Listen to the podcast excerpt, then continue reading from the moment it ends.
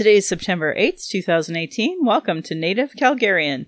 Native Calgarian is being recorded on the lands of the Blackfoot Confederacy, the Blackfoot south of the imposed U S Canadian border, the Blackfeet, north of the border, Siksika, Kainai, and Piikani of the Confederacy. These lands are now Treaty seven, signed in eighteen seventy-seven, with signatories that include the Blackfoot Confederacy, the Stony Nakoda, now Wesley, Chiniki, and Bearspaw Nation, and the Tsuu T'ina Nation. We acknowledge all Indigenous that are First Nation, Métis, Inuit, status, or non-status across Turtle Island as the keepers of this land. Any mistakes or misinterpretations will be on me. I encourage questions so that misunderstandings can be cleared up as soon as possible. I do not speak on behalf of all Indigenous, but I can share what I think I know as I walk down the Red Road. My name is Michelle Robinson. My spirit name is Red Thunder Woman, and I was born in Calgary. I was born Michelle Elliot, which is a very English name that has afforded me great privilege in a colonial world. My mother is Sahtu Dene, but my Indian Act imposed status card by the Canadian government says Yellowknife Dene. My father is so Canadian that I am a daughter of the Mayflower and a daughter of the American Revolution while having an Indian Act imposed status card. Why acknowledging my lineage and where I was born matters is because even though I'm Native, and even though I was born here, my family is not part of the Treaty seven signatories. My Indigenous nation still roots me back into the land of the Hare people, Sahtu people, or the Great Bear Lake people in Treaty eleven. I'm native to Turtle Island, and my nation is a visitor to the area of Klincho Tinne Indahay, or many house Horsetown, named after the Calgary Stampede in Sahtu Dene. My cousins are the Tsuu T'ina. My Patreon account is Native Calgarian, where you can pledge and support. I want to thank Amanda, Amy, Ashley, Diana, Dustin, Joni, Judy, Julie, uh, Kenna, Matt, Sharon, and Nathan for signing up. If you value listening and can afford to give, thank you. If for those who cannot afford to give but listen in, I'd love to hear from you at nativeyyc at gmail dot com. Send in your comments or questions. And now we're on iTunes, Google Play, and Stitcher. And native calgarian dot com is up and at 'em if you want to check it out. Um, violence is just a daily reality for me. Every generation has faced it. That's why I started this podcast, to just speak freely without interruption, without the tone police, without leadership shaming, without gaslighting questions, as many people don't want to hear Indigenous opinion, but sure want to tell me theirs, and by literally people who know nothing about Indigenous, know nothing about colonialism, know nothing about the constant surveillance of Indigenous people, our protests, our vigils, and our rights. You know, people who are gatekeepers that survive off the status quo, or people who are really in their trauma, Uh, that they aren't aware of what the issues really are and are really stuck in, in their trauma. Internal and external racism is an everyday reality for Indigenous people. How sad I needed a pad- podcast for that boundary to be heard, but here we are. So I hope my daughter and my family will be proud in the future trying to discuss these present-day issues in a way that they can understand down the road. Um, I want to train people about cultural safety, that you can do something to make a safer place for Indigenous people to speak. First of all, you have to do something. You have to take responsibility for your learning. You have to take time for self-reflection. You have to question your biases and your assumptions, and you have to commit to lifelong learning.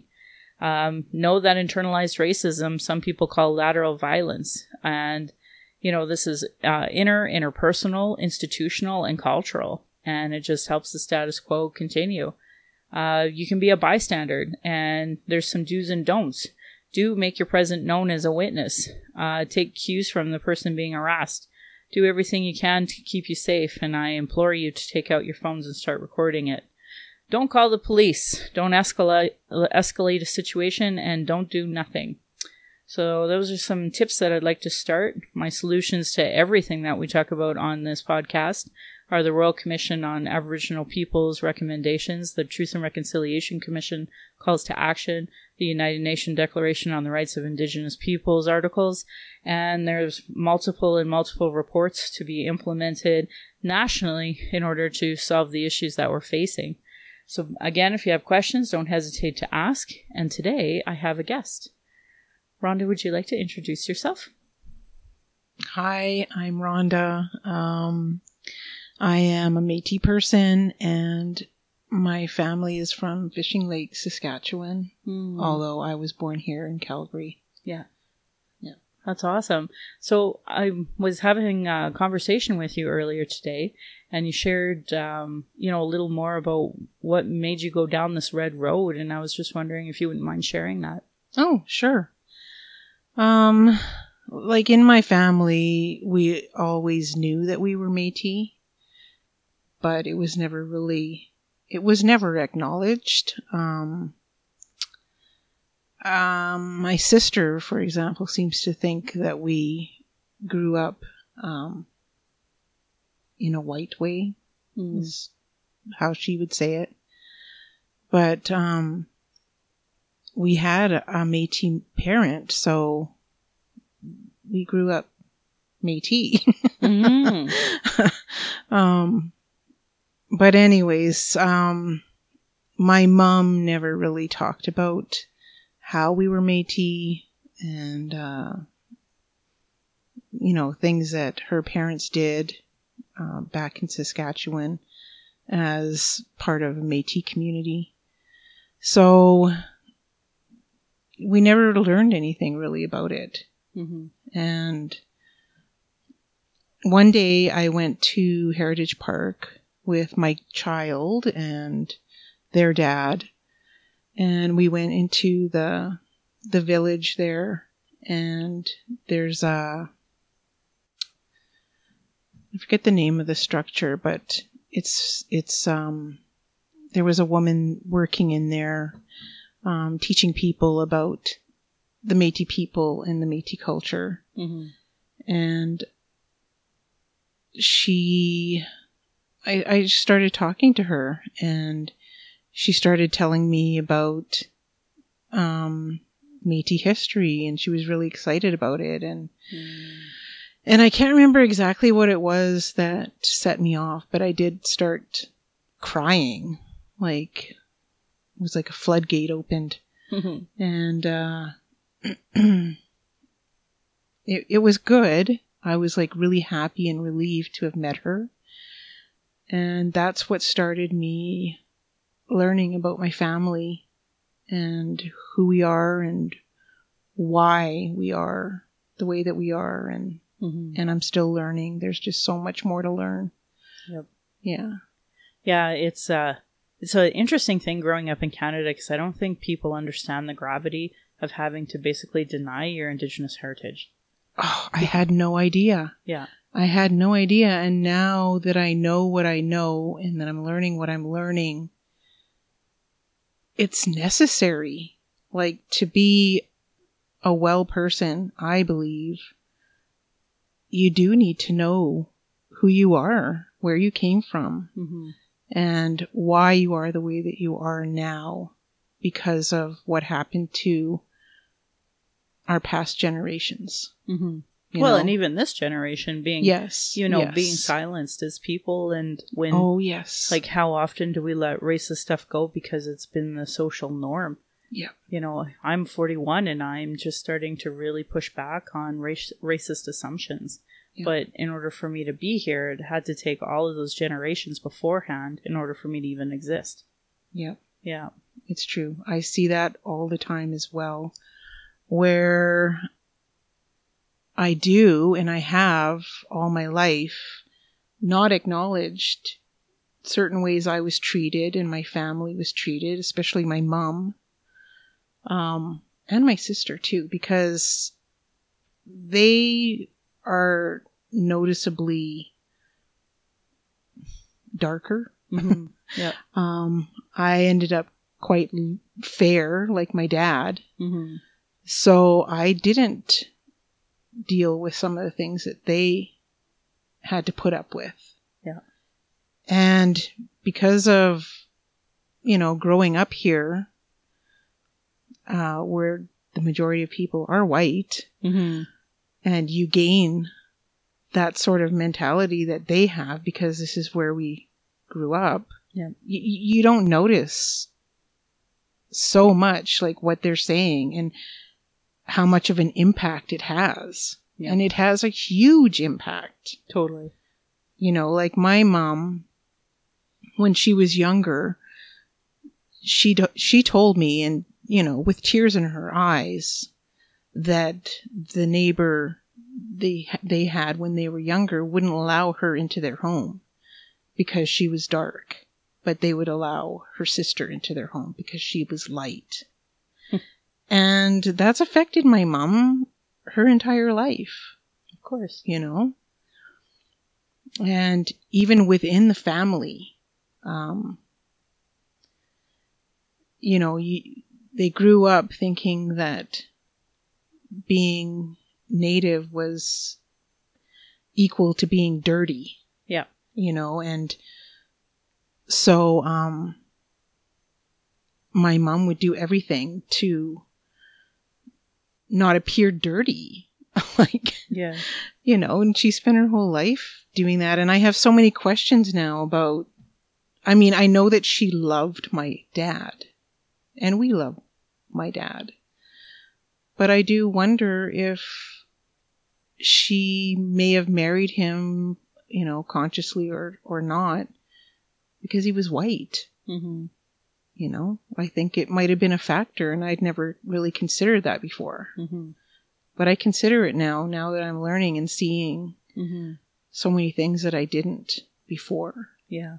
Yeah, I know. It's interesting, uh, consciousness of it. Uh, I know a lot of Indigenous people, you know, say there's a lot of white coding and a lot of, you know, natives that don't acknowledge their privilege.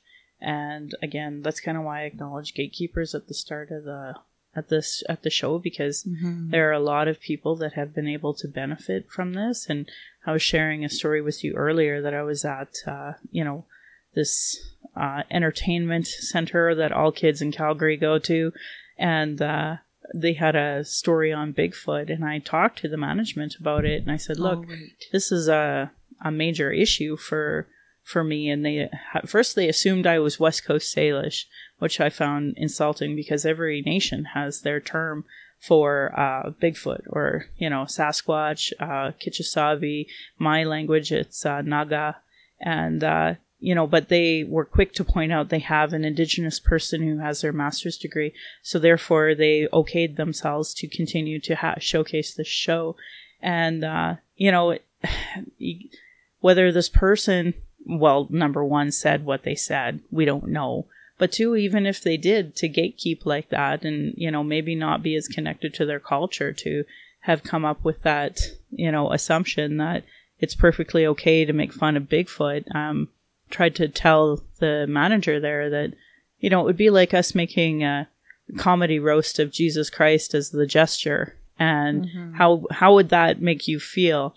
And right away, he understood the gravity of it. Right. But the point was, was that he didn't assume that all Indigenous people acknowledge that that is some kind of myth or fairy tale and not something that is of significance mm-hmm. to all of us, right? right. Um, yeah. But that's that white, you know, thinking or privilege and colonial belief system being imposed on our people and our and our things. And re- funny enough, I just seen somebody come out with a court case about Sasquatch out of all things. Oh, really? And it was a white person who was trying to acknowledge Sasquatch as an endangered person, and the court f- threw it out, but not before giving it a bunch of rulings that I'm incredibly uncomfortable with, because it basically diminished Indigenous belief system.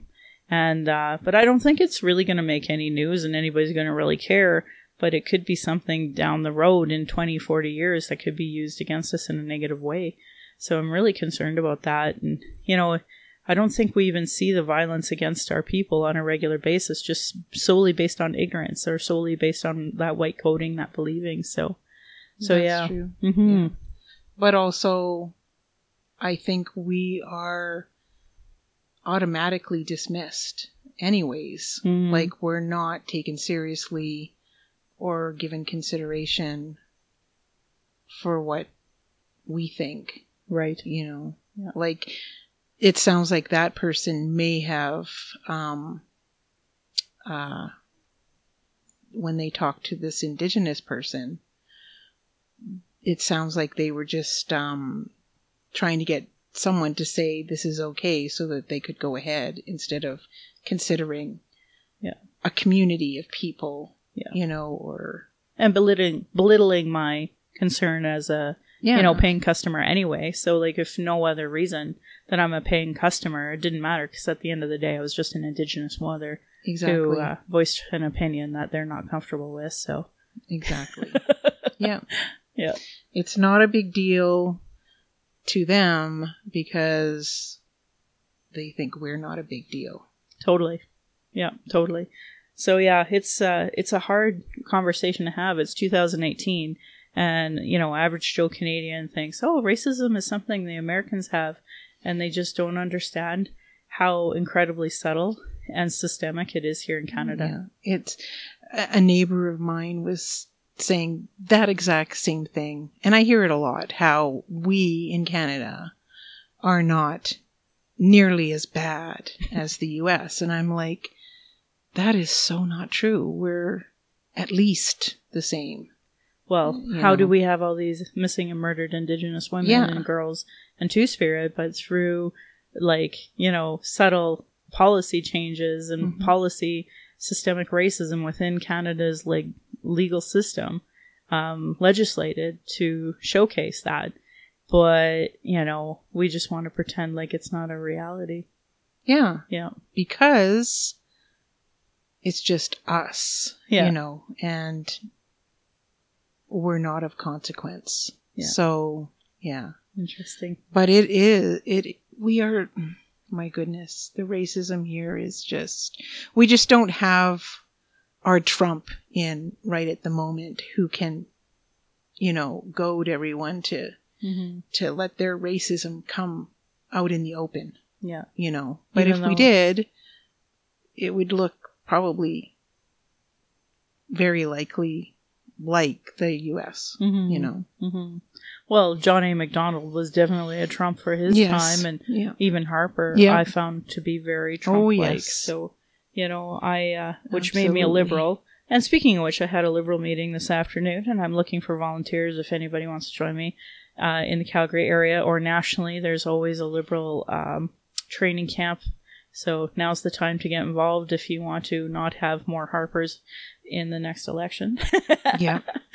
Yeah, absolutely. Actually, that's a good example of some internalized racism I recently had was, uh, um, you know, on Twitter, a lot of people attack me for, you know, being a part of colonial politics at all. But for me, I just, I understand how politics works, and you know, uh, all these subtle policies, like, they need changing, and it's going to be a long-term effects. And, you yeah. know, until there's a revolution by Indigenous people, which I don't see coming, um, you know, I have to work on these small little uh, yeah. policy changes as I can. So Agreed. Yeah. Agreed. Because uh, if we don't, you, you know, you, you do kind of have to pick the lesser of two evils, just because some people, you know, we need that. It's not just, it's going to affect us yep. more than it'll affect certain other people. Non-Indigenous. Yeah. Exactly. Yeah. So. There you go. Yeah, yeah, we have to do it. Yeah. So, um, I, you did show me your uh, Métis status card. What yeah. was that process like for you, getting your card? Oh my goodness. It was ridiculous. It was really hard. Like, I had to send numerous emails yeah. um, confirming that my information got there and that it was being processed. And it took several months. Um, yeah, it wasn't easy. And I don't know why, because we're Métis. Like, I don't have to look very far back, and I'm, you know, like, there's no denying that I'm Métis, so I'm like, why is this taking yeah. so long? Like, I didn't expect it, but um, I'm glad to have it. Yeah, it's um, it's hard. I know we have that conversation in our family a lot about, you know, the card shouldn't mean anything, mm-hmm. but yet they, in the end, confirm your identity. So in a lot of yeah. ways, you want the card. And, you know, it's a hard conversation in our in our family that, you know, with the new rule changes, you know, whether my daughter will qualify for Indian status and whether I want that for her. And then right. the flip side is, is that she does qualify for Yellowknife M- Métis status. But, uh, you know, I don't know if uh, we should at least try for her status first, her her First Nation status. And then um, if they reject it, well, probably take them to court. And while taking them to court, get her, her Métis status. And it's just, you know, I jokingly say, you got to play your cards right on this. Yeah. uh, yes, I know. Seven, eight, nine. Only one person figured that out. Thank you, Nathan. Oh. So, um, yeah, what are some other things about your Métis culture that you uh, learned once you, you know, accepted that you were Métis? You were talking about going jigging? Yeah, um... I joined the dancing group here in Calgary, and I was with them for probably over a year. Mm-hmm. I should get back to it because it's a lot of fun. And I just started to meet more and more Métis people, and it felt good. It's It feels like mm-hmm. being with family, yeah, you know, and that's important. I just didn't realize before how important it is, and it's... It's been really important. Um, we have um, a history in our family that I'm really proud of. Um, and I knew it all along, but I was never, I never really thought about how, you know, how big it is. Um, that my great-great-grandfather was in the resistance. Mm-hmm. And he was actually one of Riel's uh, main people in his circle of friends. Um, I'm actually reading a novel right now, and it's so cool because in the novel, my great-great-grandfather's mentioned like really? several times. Yes. Oh, cool. Um, yeah, and I'd never read anything in that form before, uh, in a novel form. Yeah. And it's really cool. I was taking pictures of uh, the f- paragraphs where he was mentioned and sending them to my kid because yeah. it was just so cool to see yeah, him yeah. mentioned yeah. as one of Riel's, you know, closest people in the resistance. That's great. Yeah, it was pretty awesome. Yeah. Um, sadly though, he was, um, he was, was like, oh, sadly, he was, um, mistaken for Riel, ah. um, and then killed. Oh, really? Yes. And he was, um, he was drugged from a horse Ugh. until he died. Yeah. Oh. Yeah. And they thought they were doing it to Riel at the time. Yeah. So there was that much more. Yeah. So he's known as the martyr. Um.